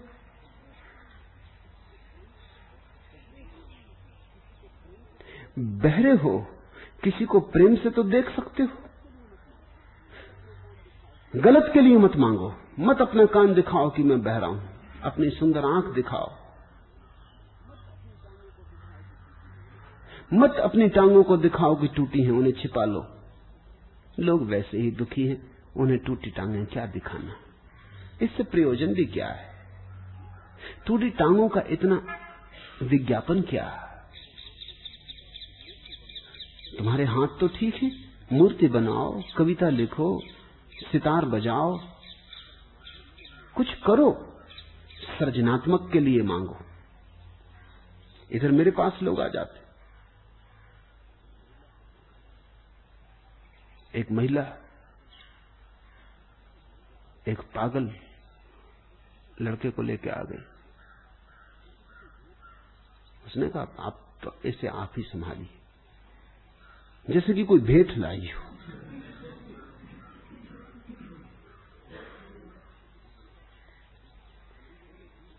मैंने कहा कि कभी पागलखाना खोलेंगे तो इसको बुला लेंगे। अभी जरा मैं दूसरे पागलों से उलझाऊं। इन पागलों पे भी ध्यान देंगे, पर अभी उपाय नहीं है। उसने कहा कि ये कैसा? ये कैसा आश्रम? दुखियों का कोई सहारा नहीं। मैंने कहा, दुख में मेरी उत्सुकता नहीं। ये कठोर लगता है। लेकिन फिर भी मैं तुमसे कहता हूँ, दुख में मेरी उत्सुकता नहीं। दुखवादियों ने बड़े प्रचार किए हैं दुनिया में कि दुखी पे दया करो। मैं तुमसे कहता हूँ, सुखी पे दया करो तो दुनिया में दुख कम होंगे। इन नासमझों की शिक्षाओं की वजह से दुख बढ़े। कहते अंधे लूड़ों के हाथ पैर डाबो। तो जिनको भी हाथ पैर दबाने, वो अंधे लूड़े होकर बैठे।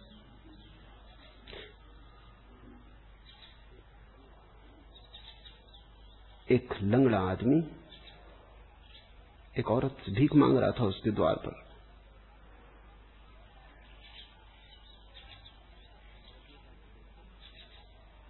उस औरत ने कहा कि देखो तो भले चंगे हो, जरा सा पैर में मालूम होता मोच लग गई। आँखें तुम्हारी ठीक है, हाथ ठीक है, अंधे होते तो मैं तुम्हें देती भी कुछ। ये लंगड़ा होने से क्या होता है? हज़ार काम कर सकते हो, आँखें तो साबित है। आँख है तो जहान तो उसने कहा, देवी जी, पहले मैं अंधा भी हुआ करता था। सब लोग ये कहते थे, अंधे हो, इससे क्या होता? अरे, हज़ार काम कर सकते हो, अंधे कई काम करते तब से मैं लंगड़ा हो गया। अब देखो तो लोग ये समझाने लगे कि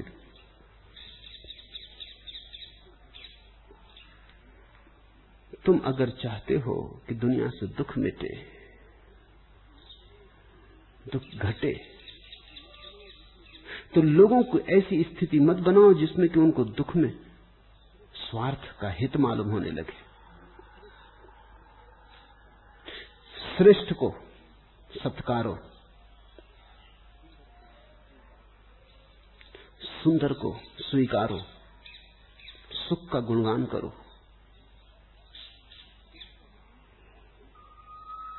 दुख है,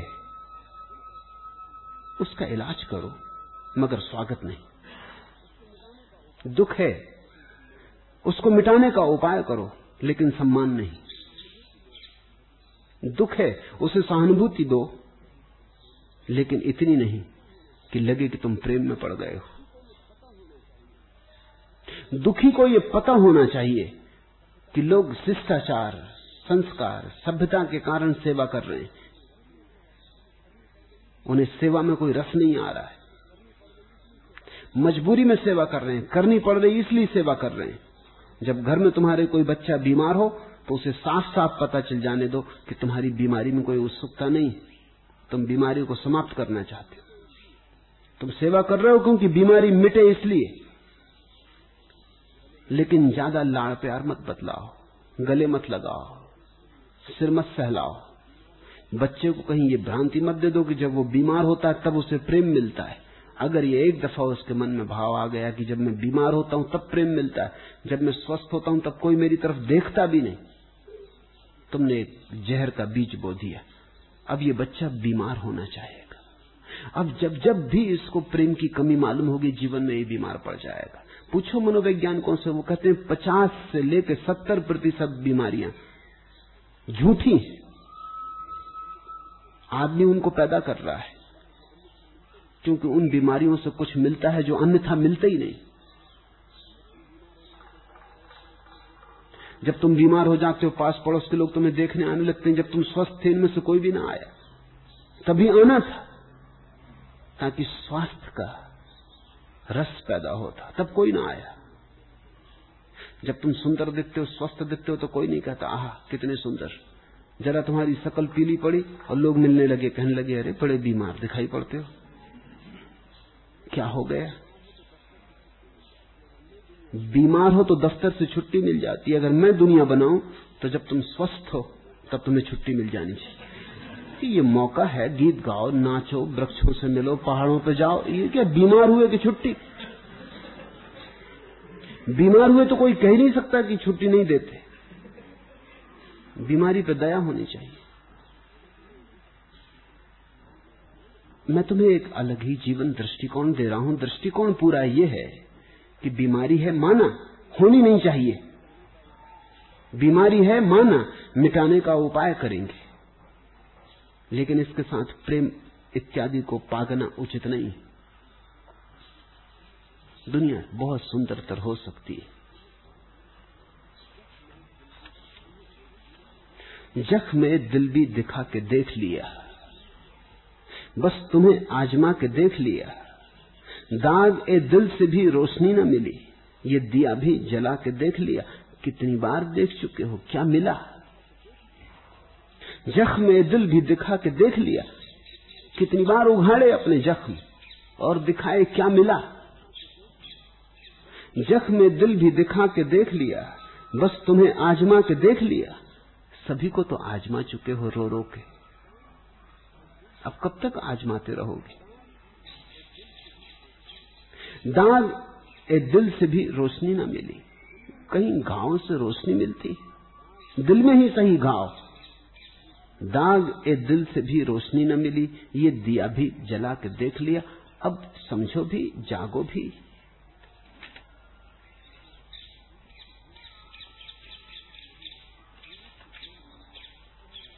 आखिरी प्रश्न। अंगूठी गोल है और अंत नहीं है उसमें। आपके लिए मेरे प्रेम का भी अंत नहीं है। कल पहली बार आपका प्रवचन सुनने का सौभाग्य मिला। आपकी किताबें अब तक पढ़ी थी। प्रवचन से निष्पत्ति ली कि ढाई आखर प्रेम का पढ़े सो पंडित हो। क्या सही है यह? संदेह क्यों? सही के लिए सदा बाहर से सहारा क्यों मांगते हैं हम? कब अपने पर भरोसा करोगे? प्रेम जैसी गहन बात भी उठती है। उस पर भी लगता है, पता नहीं सही हो ना हो। इसलिए तो परमात्मा चूक रहा है। परमात्मा सामने भी खड़ा हो जाए तो तुम किसी न किसी और से जाके पूछोगे कि खड़ा तो था, सही है या नहीं? तुम्हें अपने पर भरोसा क्या बिल्कुल खो गया?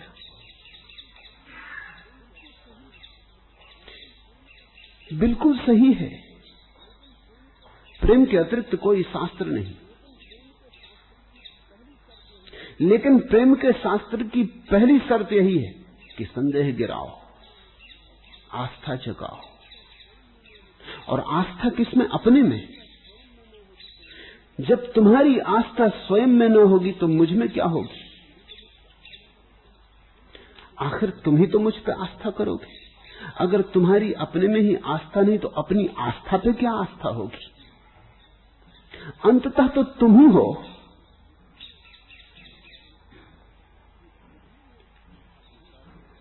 धीरे धीरे अपने पैरों पर भरोसा करो। धीरे धीरे चाहे भूल हो, चूक हो, भटको भी तो हर्ज नहीं।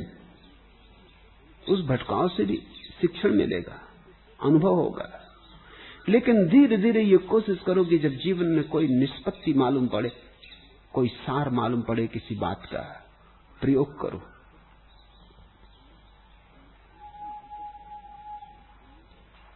अपनी भीतर की आवाज़ थोड़ी सुननी करो, सुननी शुरू करो। वहाँ परमात्मा बोलता है। बाहर की आवाज़ें कितनी ही मधुर हों, उनसे मुक्ति न हो सकेगी। बाहर की आवाजों से मुक्ति तभी हो सकती जब वे तुम्हें तुम्हारी आवाज़ पे लौटा दें। इसलिए मैं तुमसे इतना कठोर भी हो जाता हूँ कभी। अब तुमने तो बड़ी प्रेम की बात कही है। अंगूठी गोल है और अंत नहीं है उसमें। आपके लिए मेरे प्रेम का भी अंत नहीं है। तुमने तो बड़े प्रेम से प्रश्न पूछा है। फिर भी तुम्हें लगेगा कि मैं कठोर हूँ। ज़रूरी है कि मैं कठोर रहूँ। मैं तुम्हें तुम्हारे पर ही फेंक देना चाहता हूँ। तुम आत्मनिर्भर बनो। मुझसे क्यों पूछते हो क्या सही है यह? ये बात प्रेम की इतनी सही है। इस पे भी तुम्हें थोड़ा संदेह इसे जीवन में उतारो। मेरे कहने के कारण नहीं। तुम्हारे भीतर ये भाव उठा इस कारण। मुझे सुनो, समझो, लेकिन अंततः तो अपने भीतर के भावों को पकड़ो। मेरे पास तुम्हारे अंतर्भाव साफ़ होने लगे, बस काफ़ी। मैं तुम्हारे लिए कोई आदेश नहीं हूँ। तो मेरी तरफ़ मत देखो कि मैं तुमसे कहूँ, बाएँ चलो तो बाएँ, दाएँ चलो तो दाएँ। इसी में तो खराबी हुई, लोग तुम्हें ऐसे ही तो चलाते रहे। और धीरे धीरे तुम्हें अपने भीतर की वाणी सुनाई पड़नी ही बंद हो गई। मेरा प्रयोजन बिल्कुल और है। मेरा उपयोग बिल्कुल और है। तुम मेरे साथ रहकर अपनी चाल पहचान लो। तुम मुझे सुन के अपने को सुनना जान लो। मेरी आवाज़ धीरे धीरे तुम्हें तुम्हारी आवाज़ से परिचित करा दे। जब तुम्हें अपने भीतर का सूत्र मिल जाए। फिर उसके सहारे चलो। चलने का एक ही उपाय है कि तुम उसे प्रयोग करो। अब तुमने, तुम्हें लगा ढाई आखर प्रेम का पढ़े सो पंडित हो। ये बात अगर समझ में आ गई तो और सब तरह का पांडित्य जो तुमने सीखा हो, ढाई अक्षर के अलावा, उसे कचरे घर में फेंका सब पोथी पत्रा बाँध के कचरे घर में रख दो। अब तो ढाई अक्षर बस वेद है। तो पहला काम कि ढाई अक्षर के अलावा जो भी कूड़ा करकट तुम्हारे भीतर हो, उसे विदा करो, सफ़ाई करो घर की, जगह करो। फिर दूसरी बात है कि वो जो ढाई अक्षर है प्रेम का, वो पोथी में लिखा अक्षर नहीं है। अक्षर शब्द का मतलब होता है जिसका कभी क्षय ना हो। जो कभी मिटे ना। बस प्रेम ही है जिसका कभी क्षय नहीं होता। कभी मिटता नहीं। प्रेमी मिट जाते हैं, प्रेम नहीं मिटता। प्रेम करने वाले विलीन हो जाते हैं खो जाते हैं, प्रेम बना रहता है। प्रेमी बदलते जाते हैं, प्रेम की कथा चलती रहती। पात्र बदलते रहते हैं, लीला जारी। प्रेम का कथानक शाश्वत है। ढाई अक्षर का अर्थ है प्रेम करो। ऐसा प्रेम करो जिसका क्षय न हो।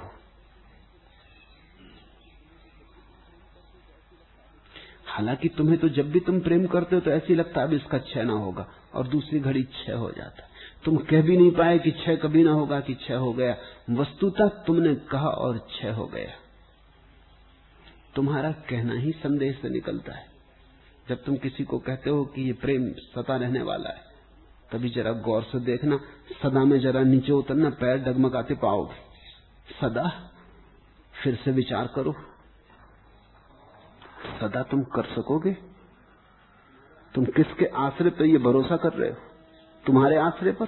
एक क्षण का तो ठिकाना नहीं। अभी कुछ अभी कुछ, अभी सुबह, अभी शाम। एक क्षण का तो ठिकाना नहीं है तुम्हारा। अभी क्रोध जल रहे हो, अभी प्रेम से भर गए हो। अभी गीत उठता था, संगीत उठता था, अभी गाली निकल आई। तुम किसके आधार पर आश्वासन दे रहे हो? नहीं। इतना बड़ा आश्वासन मत दो। कहीं ये आश्वासन बंधन ना हो जाए। और ये आश्वासन टूटेगा तो तुम्हारी आत्मा खंडित होगी। तुमने तो अब तक जितने प्रेम जाने सभी का क्षय हो जाता है। पत्नी का प्रेम जाना है, बचा। माँ का प्रेम जाना है, बचा। बेटे, कहे चले जाते हैं कि हाँ, माँ, प्रेम करते हैं, लेकिन करते हैं। औपचारिकता रह जाती जाते हैं, पैर भी छुआते हैं। लेकिन माँ आ जाए और दो चार महीने साथ रह जाए तो प्रेम का पता चल जाता है। जिस पत्नी को तुम प्रेम करते हो, माए के चली जाती तो ऐसा नहीं लगता कि चलो, छुटकारा हो। एक दो दिन अब शांति से रहेंगे। झंझट मिठी।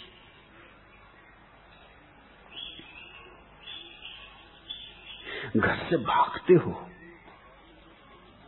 घर आते आदमियों के पैर में देखता हूँ, उनमें वो गति नहीं होती जो घर से जाते वक्त होती। घर से निकलते लोगों को देखता हूँ, तब फड़कते निकलते, चले। झंझट मीठी घर लौटते, ऐसे लौटते का फिर फंसे। फिर वही झंझट। पति पत्नियों से बात करने में डरते हैं, क्योंकि बात में से बात निकलती। फिर पता नहीं कहाँ ले जाए। बात ही नहीं चलाते। चुप्पी साधे रहते अखबार पढ़ते रेडियो पढ़ते टेलीविज़न देखते हज़ार दूसरे काम करते पत्नी से आँख नहीं मिलाते। क्योंकि कुछ बात निकल आए और बात में तो सदा फिर कांटे ही उगते हैं, कुछ सार तो लगता नहीं, विवाद खड़ा हो जाता प्रेम? तुमने अपने बच्चों को प्रेम किया? अगर तुम्हारा बच्चा डाकू बन जाए, तुम प्रेम करोगे? राजनीतिक बन जाए तो करोगे। राजनेता हो जाए। आह, सौभाग्य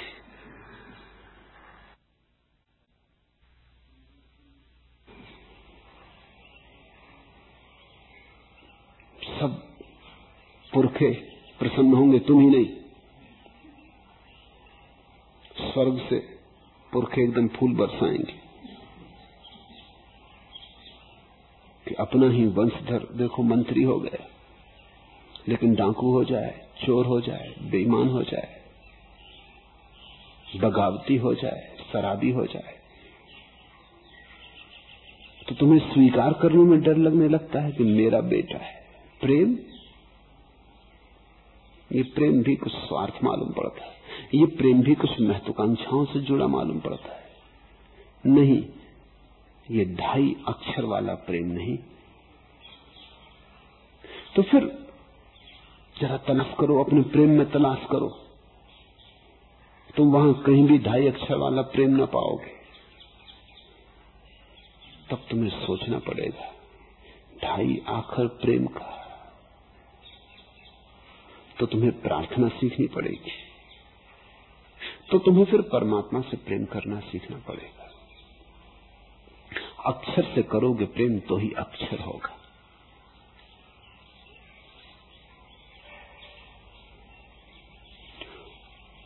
प्रेम शब्द में ढाई अक्षर है। दो अक्षर है और एक मात्रा है, इसलिए ढाई। अंततः दोनों अक्षर खो जाते हैं, मात्रा ही रह जाती है। भक्त भी खो जाता भगवान भी खो जाता है, सिर्फ़ प्रेम रह जाता जब दोनों खो जाते हैं, तभी अक्षर बचता है। जब तक दो हैं, तब तक तो थोड़ी कलह जारी रहती। तब तक तो थोड़ा मान मनोबल चलती। रूठना, मनाना चलता है। जब तक दो हैं, तब तक तो डर है टूट जाने का। डर कहना ठीक नहीं, निश्चित ही है टूट जाना। दो को कब तक जोड़े रखोगे? द्वंद, द्वैत, अक्षर में नहीं ले जा सकता। किसी ऐसे प्रेम को खोजो जहाँ डूब जाओ, मिट जाओ, जहाँ तुम न रहो। जहाँ न मैं बचे, न तू बचे। जहाँ मात्रा भर बचे, बस प्रेम भर बचे। फिर अक्षर का उपलब्धि शाश्वत की सनातन की उपलब्धि हुई। ठीक सूत्र ख्याल में आया है। अब इसको खो मत देना। अब इसको ज़ोर से पकड़ो। ये तुम्हारी जीवन दृष्टि, जीवन की दिशा बन जाए। जब तलक दिल में मोहब्बत न हुई थी पैदा। ये जमी सादा थी, जन्नत न हुई थी पैदा। ज़िंदगी में कोई लज्जत न हुई थी पैदा। जहन और फिक में अजमत न हुई थी पैदा। जब तलक दिल में मोहब्बत न हुई थी पैदा। मेरे अफकार के फूलों में बहार आई न थी। मेरे असार में रंगीनी और रानाई न थी। मेरे तखील में नुदरत न हुई थी पैदा। जब तलक दिल में मोहब्बत न हुई थी पैदा, ये जमी सादा थी। जन्नत न हुई थी पैदा।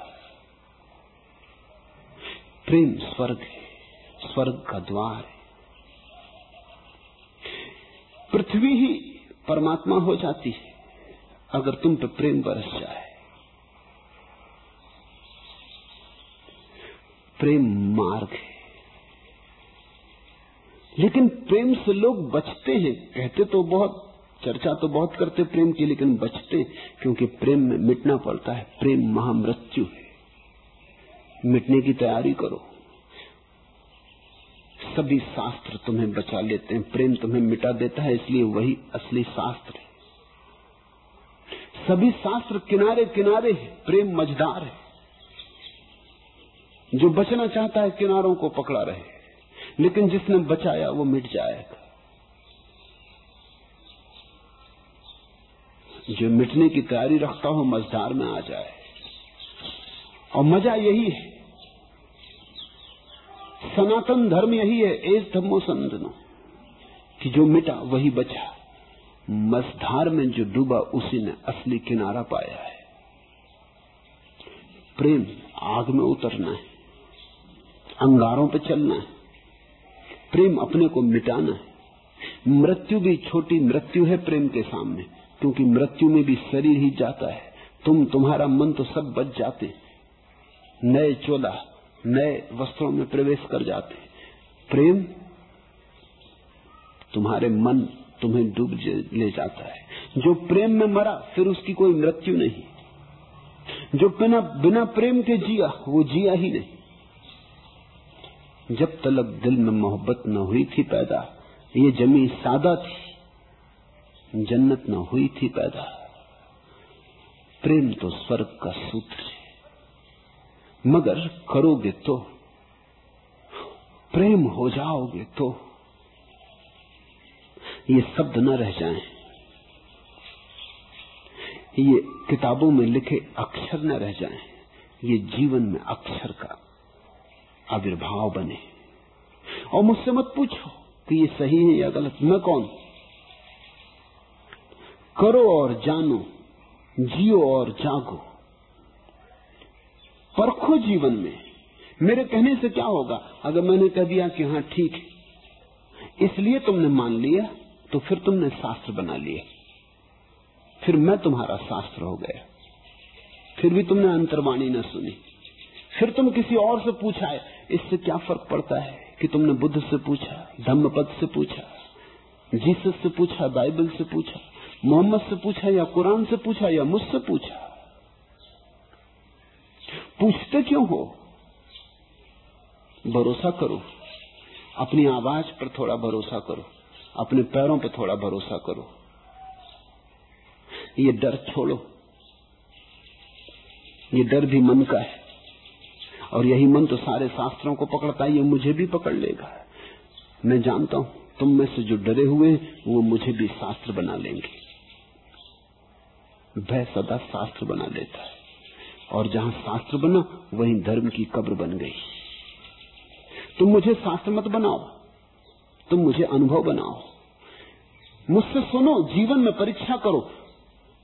तुम उल्टा करते हो। मुझसे सुनो, समझो जीवन में जाके जीवन से पूछो, क्या ये सही है? जो सुना, क्या ये सही है?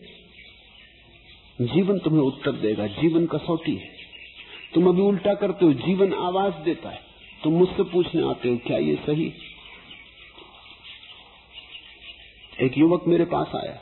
उसने कहा, मुझे विवाह करना, आप क्या कहते मैंने कहा, तू कर ही ले, क्योंकि जिसको नहीं करना, वो पूछने नहीं आता। तू कर ही ले। उसने कहा, फिर आपने क्यों नहीं किया? मैंने कहा, मैं किसी से पूछने नहीं गया। पूछने जाता। तो मैं पूछने जाता ही नहीं, कर ही लेता। तो पूछने क्या जाना है? अपने से पूछना है। अब तू पूछने आया, इसलिए मैं कहता हूँ, कर ही ले।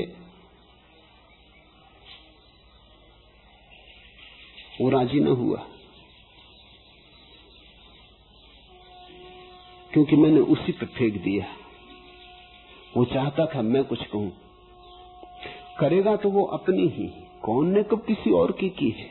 इसे तुम थोड़ा समझो, ये बेईमानियाँ धोखे बंद करो। करेगा तो वो अपनी ही। वो जिम्मेवारी भर मुझ पर छोड़ना चाहता था। मैं कहता कर ले, ज़रूर कर ले। बिल्कुल ठीक है, कर लेना। तो वो कहता, आप कहते हैं, इसलिए करता हूँ। अगर उसको करना है तो करेगा, कहेगा, आप कहते हैं। अगर वो देखेगा कि नहीं, ये अपने को करना नहीं तो किसी और से पूछेगा। मुल्ला नसुद्दीन ने मुझसे कहा कि कभी कभी ऐसा हो जाता है कि दफ्तर जाने का मन नहीं होता तो क्या करना? तो मैंने कहा कि बड़ा मुश्किल तू सिक्का हाथ में लेके फेंक लिया कर, तय कर लिया कर। अगर चित्त पड़ेगा तो जाएँगे, अगर पट्ट पड़ेगा तो नहीं जाएँगे। दूसरे दिन वो दफ्तर न गया। साँझ को मुझे दिखा, मैंने कहा, क्या हुआ? उसने कहा कि सिक्का फेंका था, मगर दस बार फेंकना पड़ा।